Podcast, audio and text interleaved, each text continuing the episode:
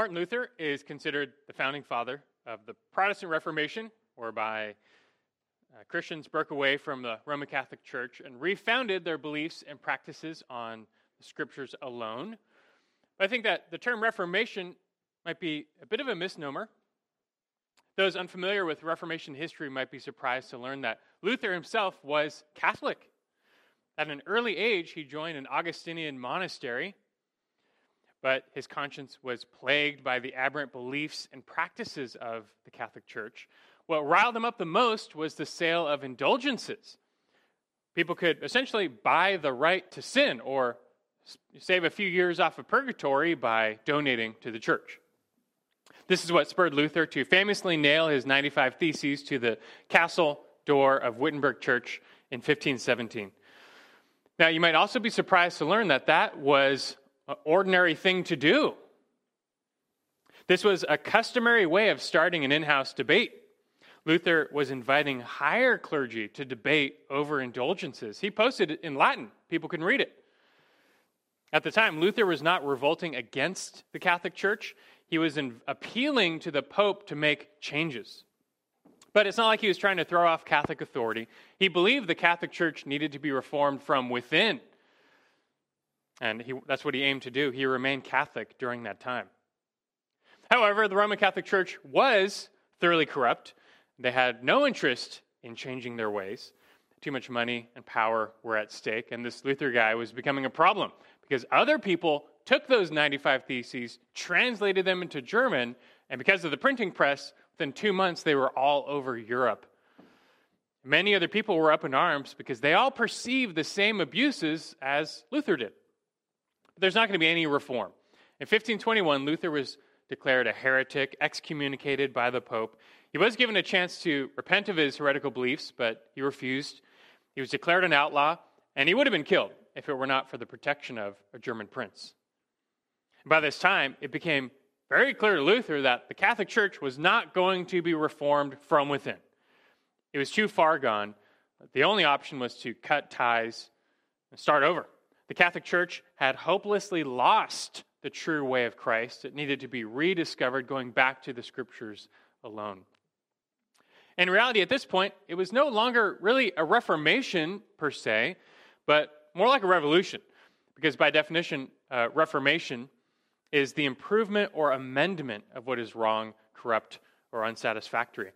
That didn't happen to the Catholic Church. They did not reform. They did eventually stop actually selling indulgences, but it's still part of their official dogma, indulgences, even today.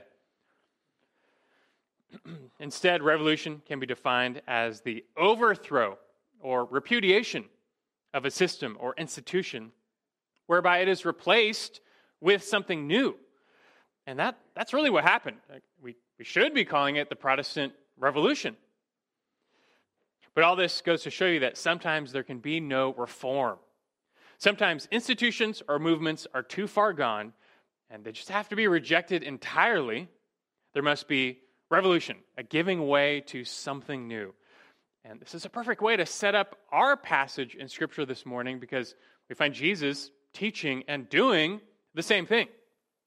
There is a time and a place for reform, but there's also a time and place for revolution for a complete rejection of the old, replacing it with what is new.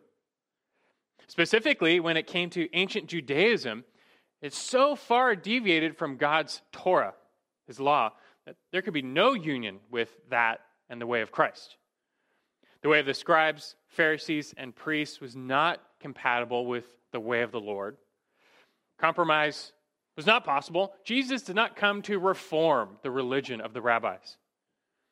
Rather, he rejected it in total, repudiated it, and then replaced it.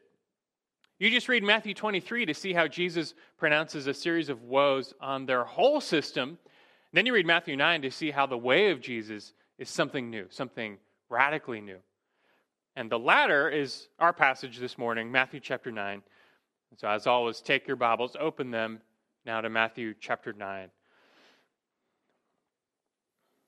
I'll give you the same quick setup as last week. In Matthew 8 and 9, he's presenting a series of miracles Jesus performed whereby he displayed his divine authority. But he breaks up these miracles with a couple of interludes on discipleship. He teaches us about the true nature of his discipleship. We're now in the second of those interludes, chapter 9, verses 9 through 17. And we covered the first half last time, verses 9 through 13. Now we're in the second half, verses 14 through 17. And these two halves are related, they're separate but related, telling us different aspects of discipleship. At the beginning of chapter 9, Jesus heals a paralytic, first forgiving his sins. That really left us with the question like, Jesus has the authority to forgive sins. What kind of sins? How many sins? How bad of a sinner can Jesus forgive? And this interlude comes in as if to answer that question.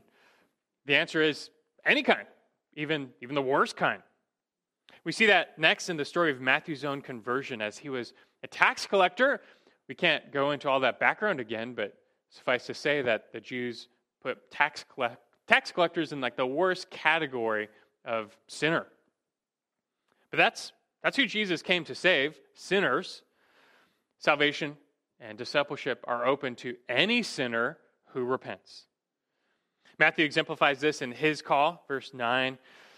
After that, the Pharisees protest because Jesus goes on to dine with sinners and tax collectors. Matthew throws a, a grand banquet, celebrating his conversion, introducing his friends to Jesus.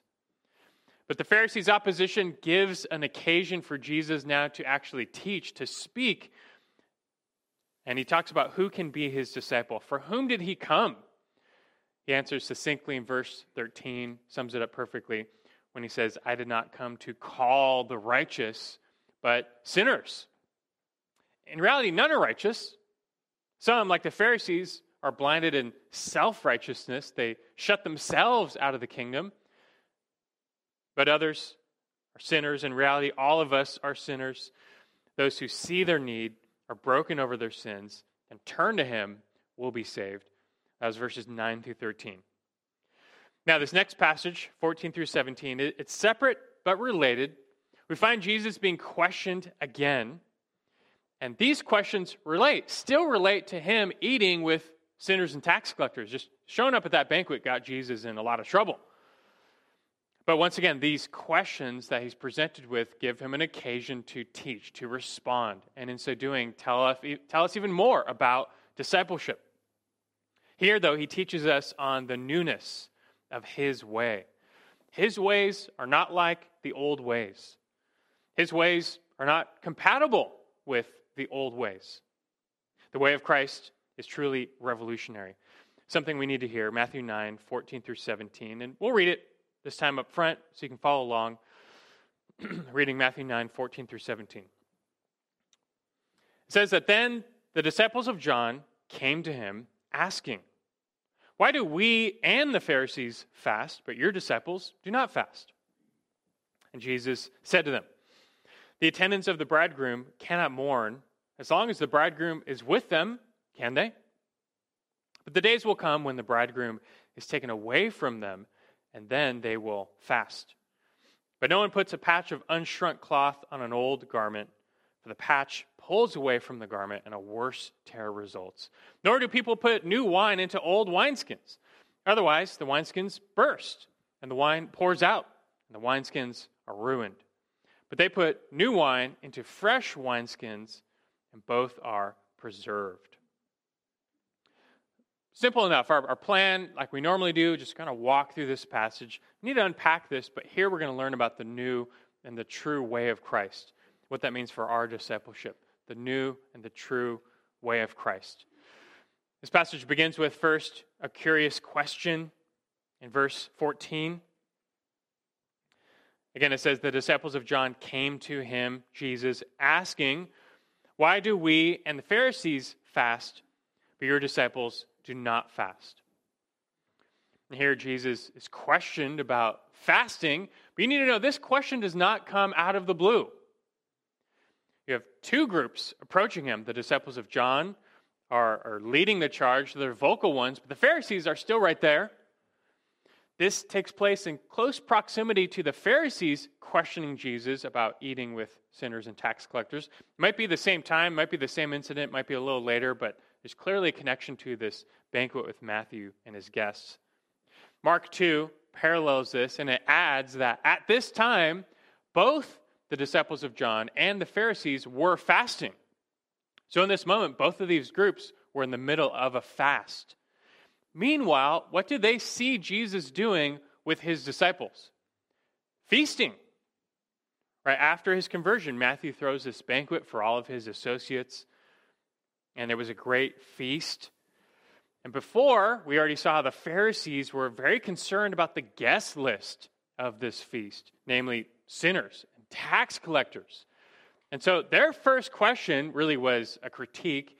Now, how can Jesus, a rabbi, a respected teacher, eat and dine with these sinners? It, it's beneath him. It's disrespectful, or disrespectful rather. But now we have this second question. Here it's being vocalized more by the disciples of John. And they're not so much concerned with the guest list of this meal, they're more concerned about the meal itself. To them, the issue is not Jesus, how could you eat with sinners? But to them, it's Jesus, how could you eat? Right? This is a time of fasting. How can you be feasting?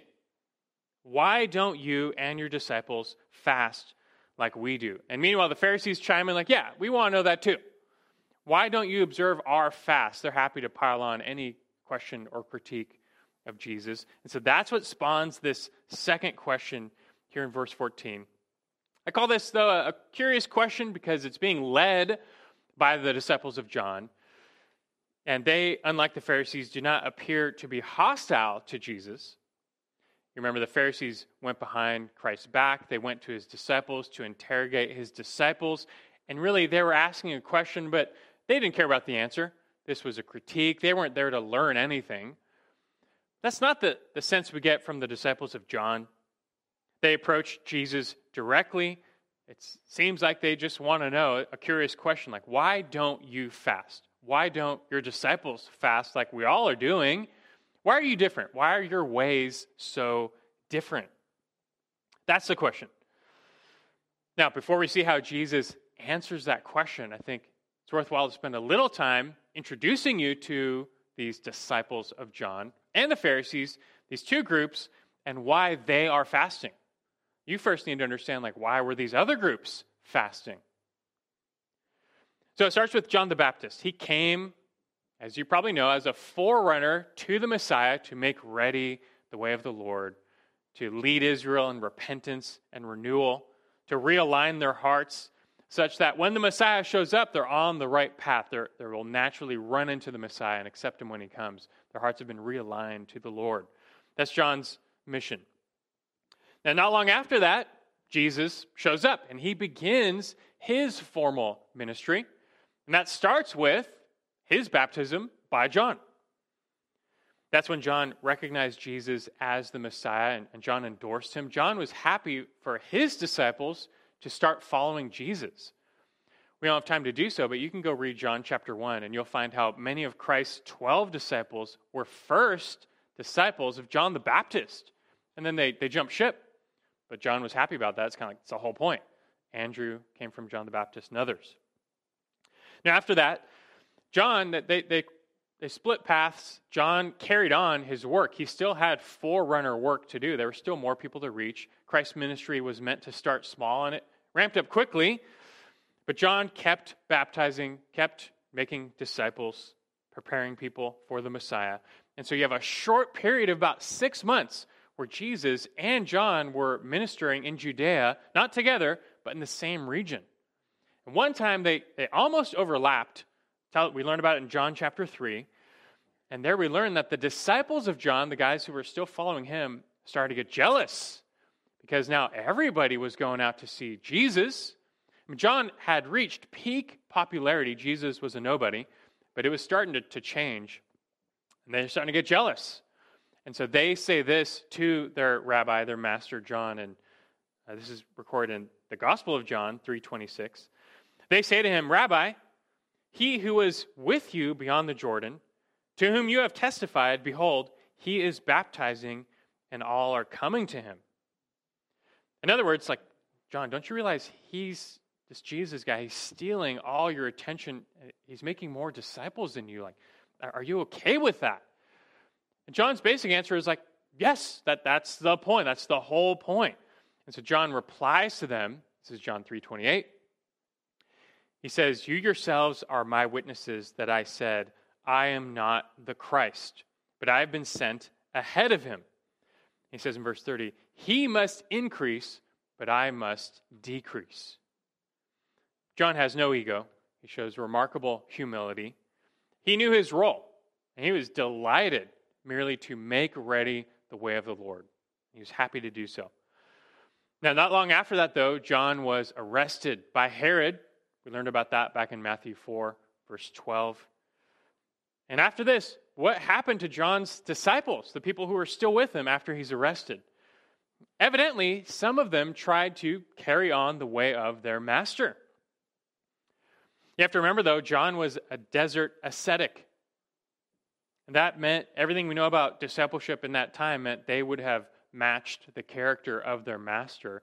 They would have been like John, with a type of asceticism. They would have matched his austerity. And this, I believe, explains why they are fasting.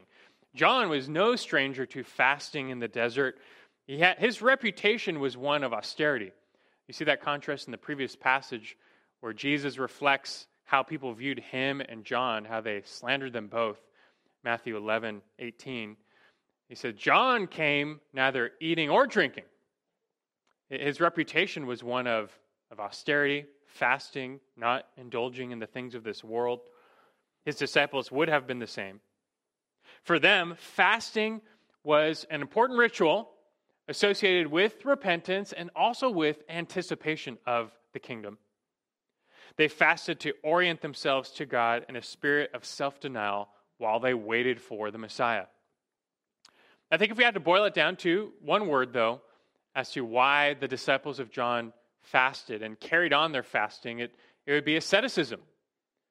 They fasted out of an asceticism. In their mind, rightly motivated, but nonetheless asceticism. All right, that's a little background on the disciples of John and why they're fasting. Now, quickly, do the same thing with the Pharisees, because there's this second group here, likewise questioning Jesus, why he is fasting. And they were fasting at the same time, but for a different reason. They've got the same question like, why, Jesus, why, why don't you fast? Why don't your disciples fast like we do? But it's coming from a different place. If we had to boil down why the Pharisees fasted in one word, that would be easily legalism. Asceticism, legalism. And we, have already been introduced to the Pharisees before, so I can kind of keep this brief, but they were all about self righteousness and works righteousness. They were not men of grace, they were men of law. They held themselves to the law, they held everyone else to the law. You might wonder, like, I thought it's impossible, though, to keep God's law. No one can keep all those commands perfectly. And that is true, but they game the system. They reinterpreted, changed, added to God's law, forming their own rules and regulations and loopholes. The result was this man made religion of works that saved no one, but they were the gatekeepers. In God's eyes, however, they were, they were phonies and worse, they were hypocrites. All of their religious deeds were repulsive to God because their hearts were far from Him. And that's something you definitely see in their fasting. You know, there was only one required fast in the entire Old Testament on the annual Day of Atonement, Yom Kippur. But of course, the scribes modified that over the years, and by the time of Christ, they required two fasts per week. Every Monday, every Thursday was a fast day. If you wanted to be righteous, not everyone did this, the Pharisees did this, but if you wanted to be like super godly, you have to fast every Monday and every Thursday. It's what you have to do. The law says. And when they did fast, it was not to please God, it was not to amplify their prayers, it was just to be seen by others. This was merely self righteousness. Jesus exposed this, don't forget, back in Matthew 6 in the Sermon on the Mount. The three main pillars of Judaism piety giving or almsgiving, prayer, fasting. They did all these things just to be seen by others. The thing is, though, like when you give in public, when you pray in public, everyone around you can see, like, well, that person is very righteous. But fasting, like, how are people going to tell that you're fasting? They're just not watching you not eat. And, like, what good is fasting if nobody knows you're doing it? So, they started to act in certain ways to broadcast the fact that, just so you know, we are fasting right now. Everyone could know, like, oh, they're also very righteous. They're fasting. So, when on these fast days, they tore their clothes, they put ash on their head, ash on their face, just to make, make sure everyone knew they were fasting. They, they walked around sullen. But go back to Matthew 6 if you want the reminder of how Jesus condemns their hypocrisy. Speaking of fasting, Matthew 6 16, he says, Whenever you fast, do not put on a gloomy face as the hypocrites do, for they neglect their appearance so that they will be noticed by men when they are fasting. Truly, I say to you, they have their reward in full. This is what legalism gets you. In other words, this is what man's religion gets you.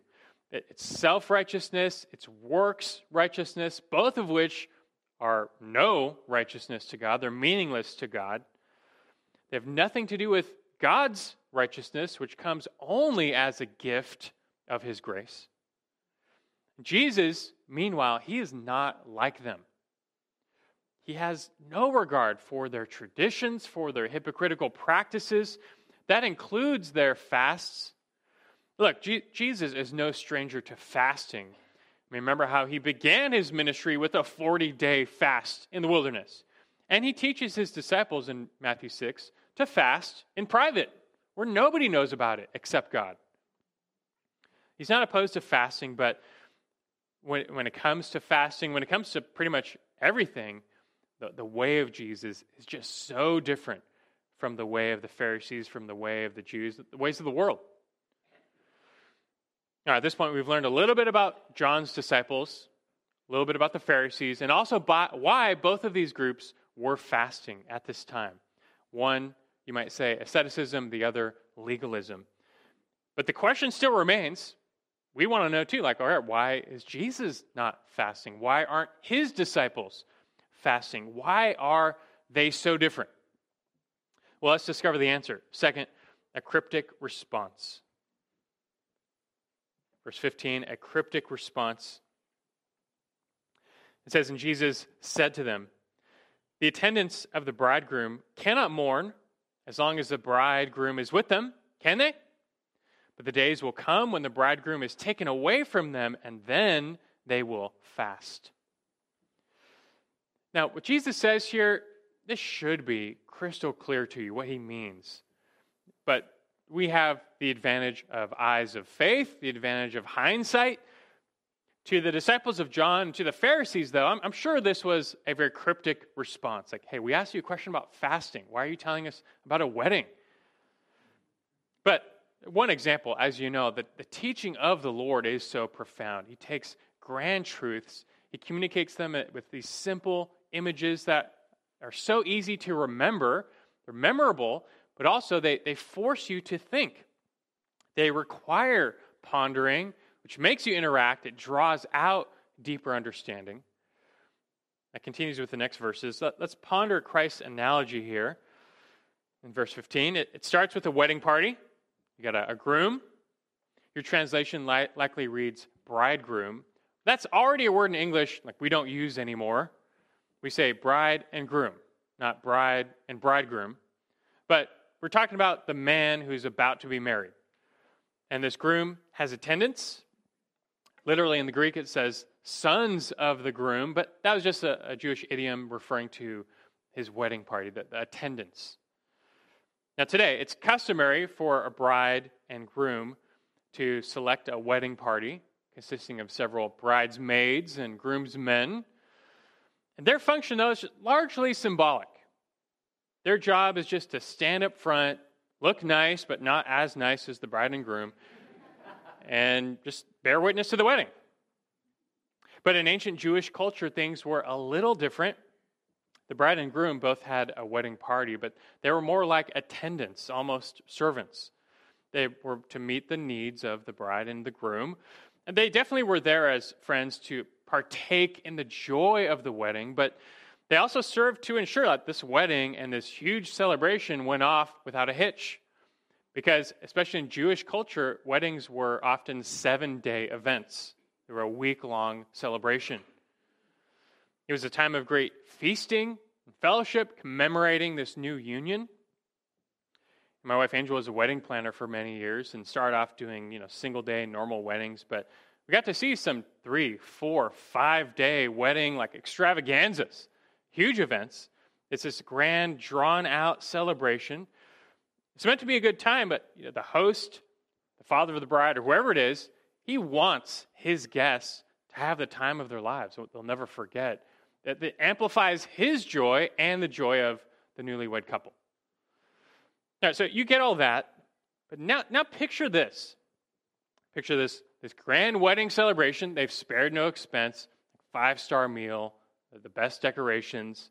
It's going to be nice, but something is off with the wedding party. They show up dressed in all black and a ragged clothes. They don't look happy. They're not smiling. They're sullen. They're somber.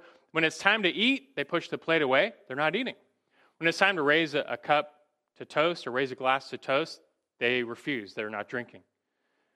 They finally ask to explain their behavior, like, why are you doing this?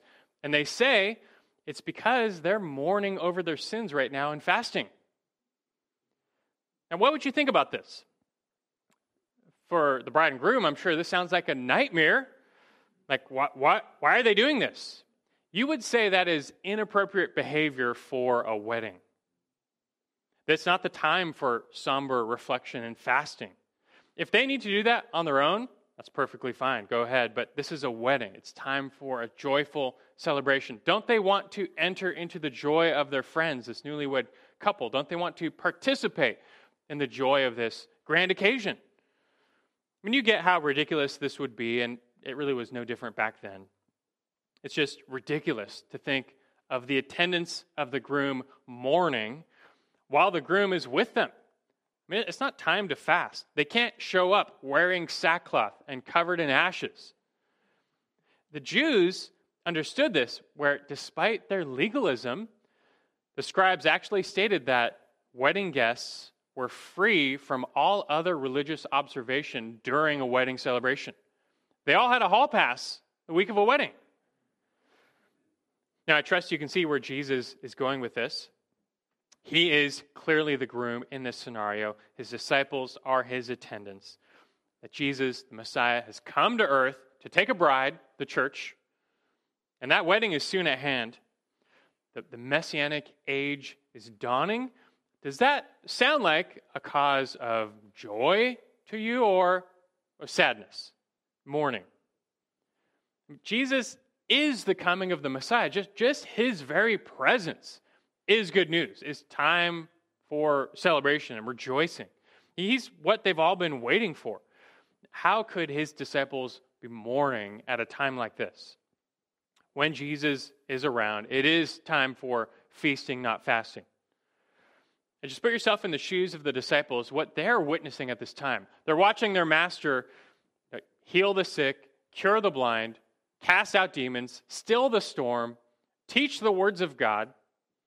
How should they respond to all that they're witnessing?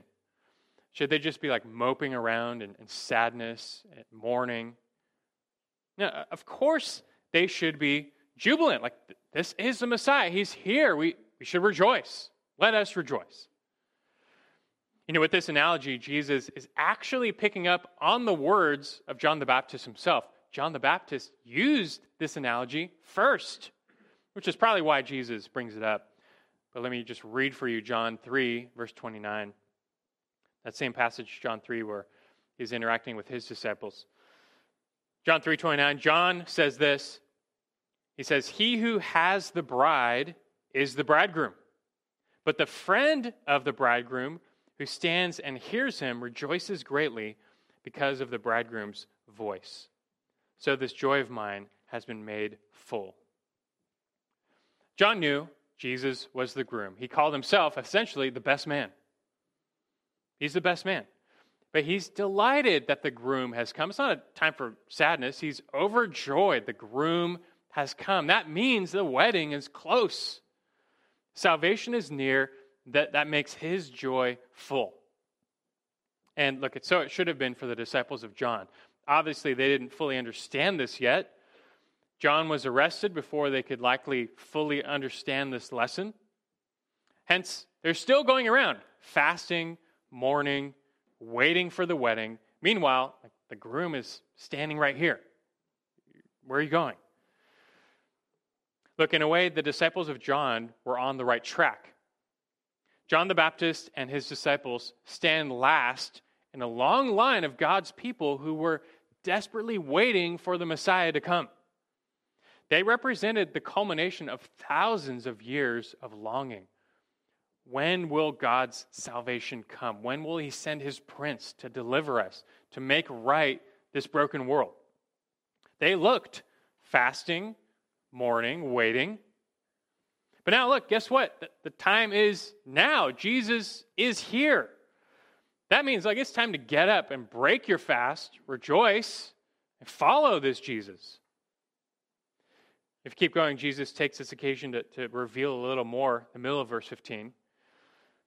He says to them, like right now is a time for feasting, but then he says, But the days will come when the bridegroom is taken away from them, and then they will fast. I'm sure this is still cryptic to them, but I hope it's clear to you that Jesus is speaking of his coming death. Taken away is a single word in Greek.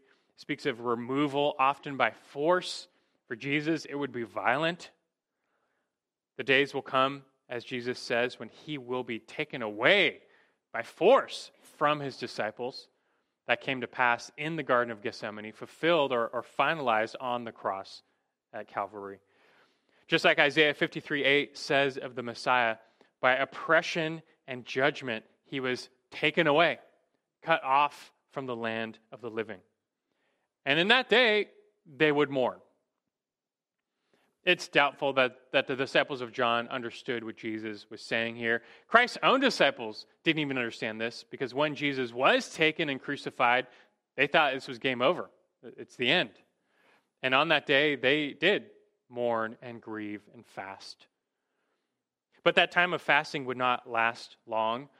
On another occasion, the night before his death, Jesus spoke of his ensuing death and resurrection, what it would mean to his disciples, what it would do to them. It would make them grieve, but he said, Your grieving will be turned to rejoicing. He said this, John 16 22. He says, Therefore, you too have grief now, but I will see you again and your heart will rejoice, and no one will take your joy away from you. We live on the other side of that. Now we have that joy. We get to live in the joy of a resurrected Savior and new life in Him. No one can take that joy away from us. But in our text, here now, we have the answer. We have the answer. Why don't the disciples of Jesus fast?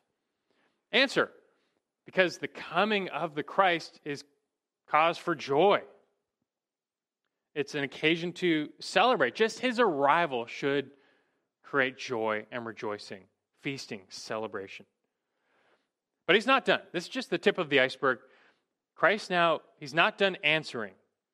He's going to go beyond what they're asking, and he's going to more fundamentally explain why he and his disciples are so different. It's not just fasting anymore, just across the board he and his disciples are vastly different. Why is that? The coming of Christ is not just a time for joy, it is also a time for change. And that's what's behind the next two verses. We can say, number three, a challenging illustration. Thirdly, a challenging illustration. Let's read verses 16 and 17 again. He says, After but no one puts a patch of unshrunk cloth on an old garment, for the patch pulls away from the garment, and a worse tear results. nor do people put new wine into old wineskins. Otherwise, the wineskins burst, and the wine pours out, and the wineskins are ruined. And they put, but they put new wine into fresh wineskins, and both are preserved. And Jesus, he's not done responding. He's technically answered their question, but he's not done. And he gives a pair of questions, pair of illustrations rather, that are challenging. I'm certain they were very challenging for the original audience to understand, like, what are you, what are you trying to say here? But they're still challenging for many modern audiences. I've heard these two verses applied, or you might say misapplied, in so many different ways, vastly across the board, most of them wrong, taken out of context. Let's see if we can just cut it straight from the context. Like, what does he mean? What's his point? So it starts with these shrinking garments. In the ancient world, clothes were valuable, much more than they are today. Everything was handmade. Most people only had a few pairs, and so you don't have the luxury of just throwing clothes out when they have a, something wrong with them. I mean, today, if your clothes get the smallest stain or the tiniest tear, it's like uh, out they go. But not back then. If you have an inner garment or outer garment that is tear or torn or ripped a little bit, I mean, you're not throwing it out. You have to patch it. But you better make sure your patch does not come from unshrunk cloth.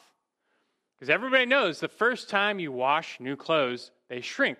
I guess things don't change because this is still happening uh, somehow in our modern era.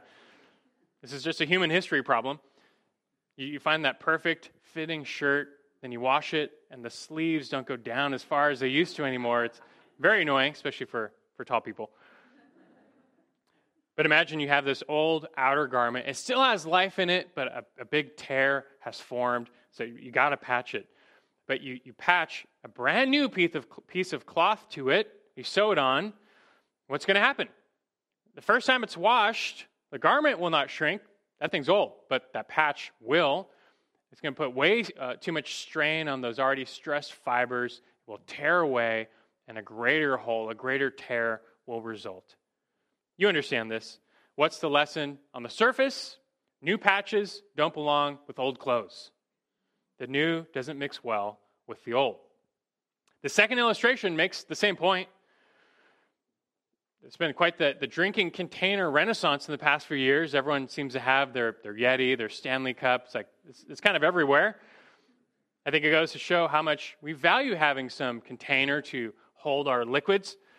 And you should be doubly thankful because in the ancient world, your best bet was an animal skin. When was the last time you drank out of an animal skin?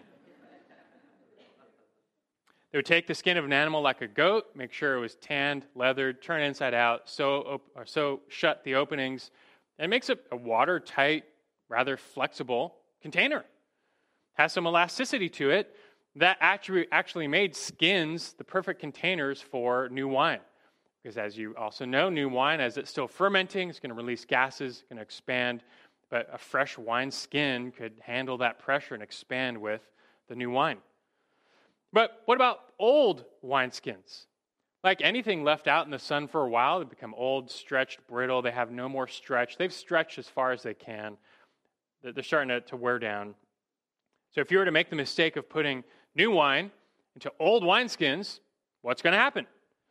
When that pressure would build up, it couldn't stretch any further, it would burst, spilling all the wine ruining your wineskin. Both are ruined.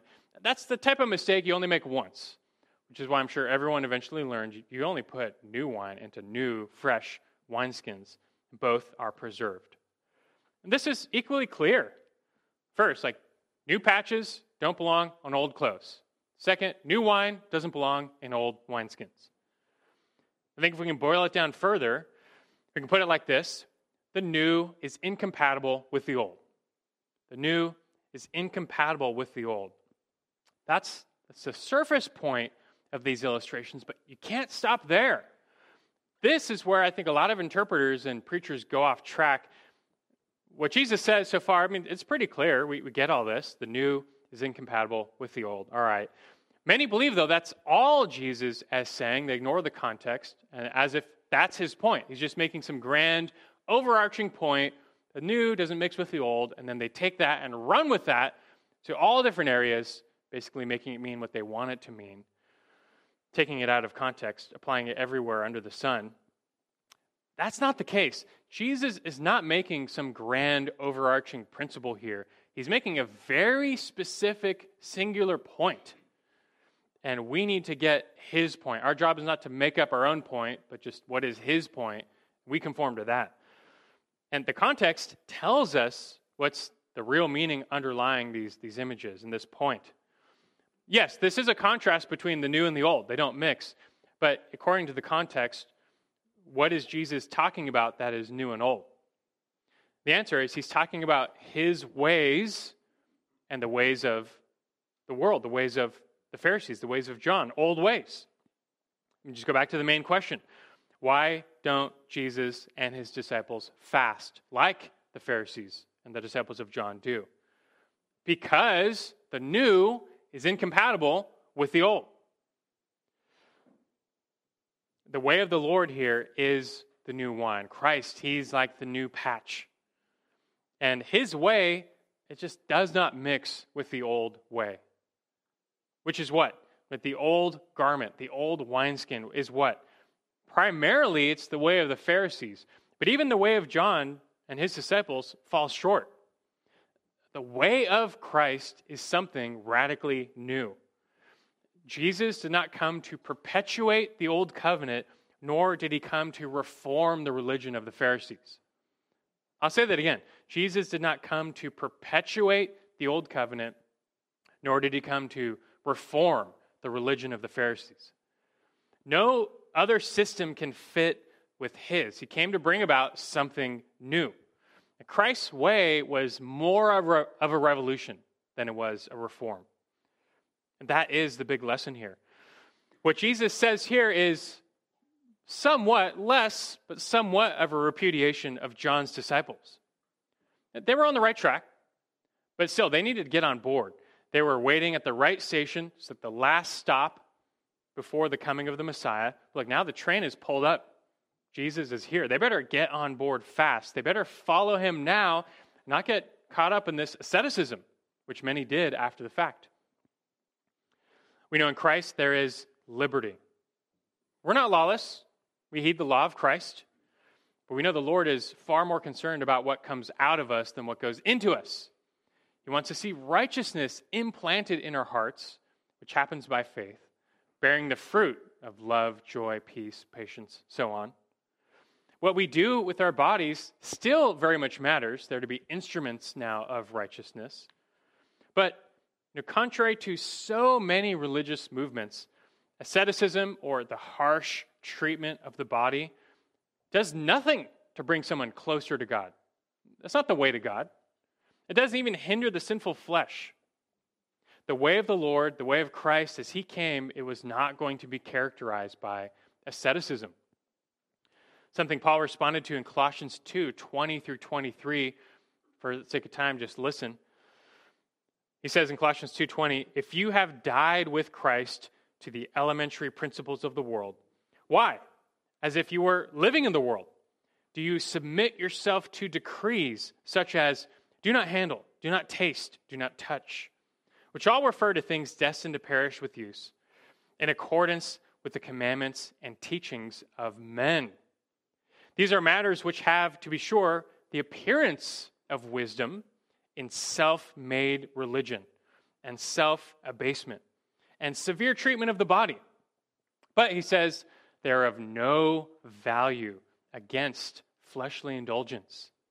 You're fighting the wrong flesh if you're merely just trying to harm the body. These disciples of John, if they don't open their eyes, they're going to miss the train. They would miss Jesus and his way which is the only way now to God. Now the Christ has come, he, his is the only way to God. So what Jesus says here, it is, you might say, a soft repudiation of the way of John's disciples. But on the other side, it is very hard, harsh, strong repudiation of the way of the Pharisees. The scribes and the Pharisees, they 100% believe that when the Messiah comes, of course he'll be on their way. Of course, he'll be with them. But not even close. Jesus did not come on their way. He had no interest in reforming their way. He did not come to teach reformed Pharisaism. He's not like Martin Luther. We have the Protestant Reformation. He was not making a rabbinical reformation. That the system of works righteousness they built did not need to be repaired or improved or modified, but completely torn down.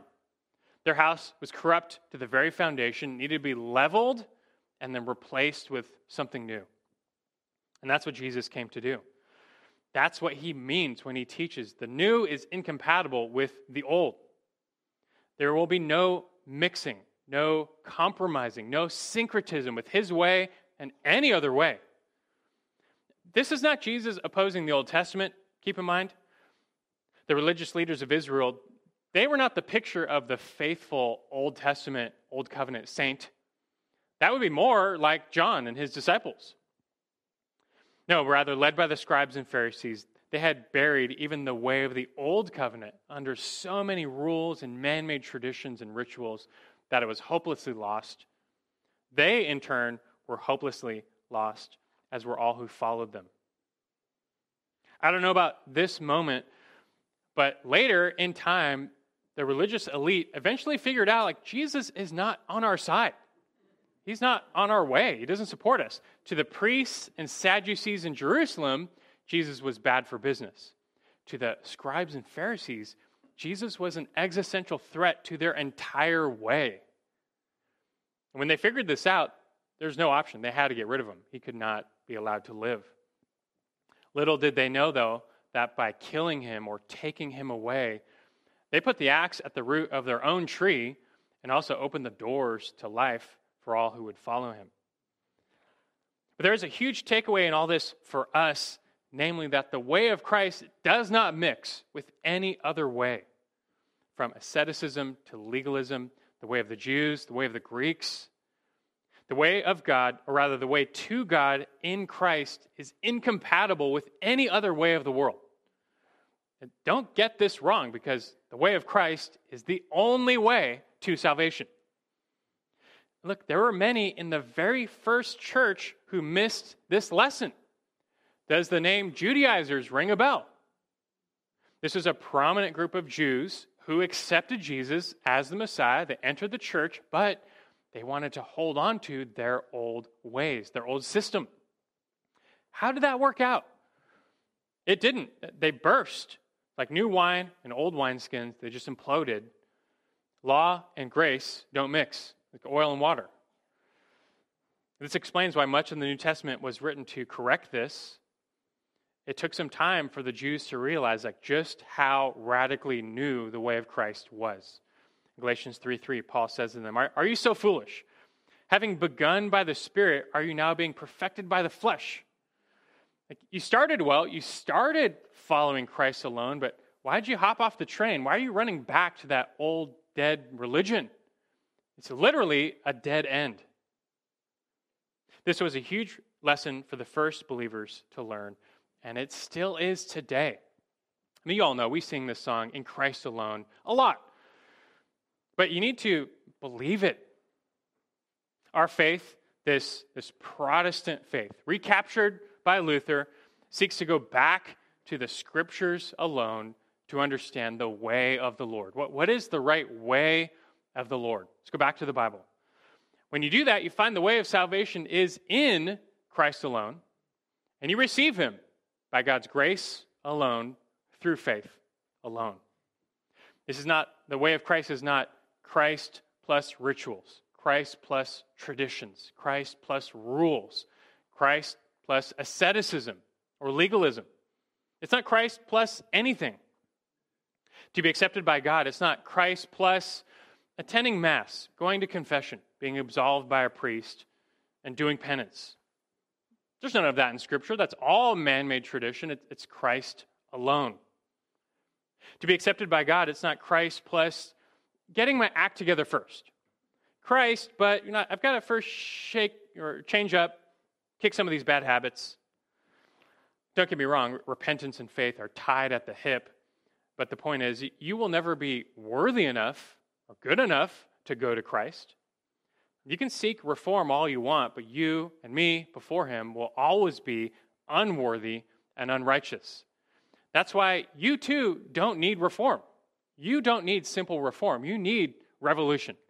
The Bible calls it rebirth regeneration. How does that happen? And what do you know? By Christ alone. To be accepted by God, it's not Christ plus a list of rules to keep no drinking, no swearing, no watching R rated movies. How we live matters, but our lives are to be governed by the, the standard Christ set before us. Don't add to it. Even then, our acceptance before God is not based on our performance. To be accepted by God, it's not Christ plus spiritual sweat. Like, I believe in Jesus, but I don't know if I'm good enough. I, I sin a lot, so I, I know. I'll read my Bible extra. I'll pray longer. I'll give more. I'll volunteer at church. I'll never miss a service again. As if it's the way is Christ plus effort. But no, these things we do to grow, to please God, to express our faith. But understand that the way of salvation is not Christ plus our performance, it's based on His performance alone. It was only Christ alone who lived a perfect life without sin, fulfilling perfect righteousness. It was only Christ alone who died on the cross as a substitute, sacrifice for sinners, paying our debt rising from the grave.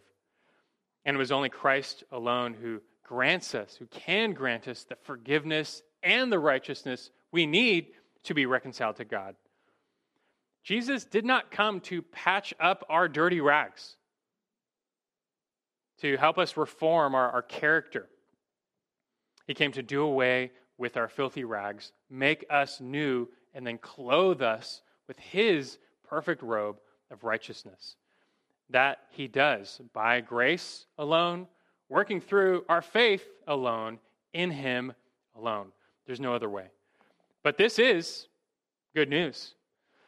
And this is his way. I hope you have found his true and new way this morning.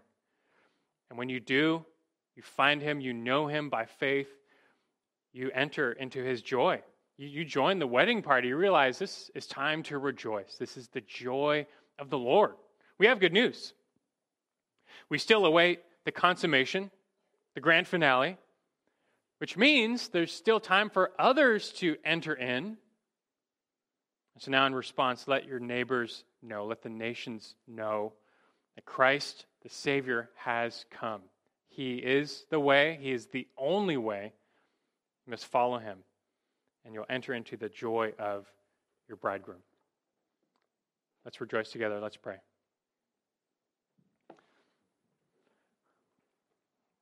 Our Father in heaven, we do share hearts of joy together for this Christ, this Messiah who has come. The train has arrived, and I pray all here are on board, seeing in Christ their only hope, their salvation, but also the source of joy that the one has come who can reconcile them to you, redeem them, make them right and His is the only way. It has nothing to do with our works, our effort, our striving is, is losing. For we are worse than Matthew, sinners, tax collectors, all of us, unworthy, unrighteous before you. We need to reckon this. But that, that causes us, like Matthew, to run to Him, run to the cross, cling to Him as our only hope. Open blind eyes this morning, convict hardened hearts this morning amongst us all to, to see the Savior to not turn away like the Pharisees, to not go back to our ways like the disciples of John, but to forsake all, to follow him and his way. We thank you for your grace gift in the Savior, for the grace gift of faith. May be magnified this morning as we approach this Passion Week in our calendar, commemorating the time when this Savior was taken away from his disciples. We, it causes us to be somber in reflection. There is a sullenness as we think of our sins which nailed him there, but that is quickly replaced by joy and rejoicing, and feasting and celebration. For he died, he paid it all in our place, rose from the dead. In him now there is fullness of joy. So may we rejoice, may we be a, a joy filled people, so thrilled we now tell others that the way is found, the way is open in Christ alone. In his name we pray. Amen.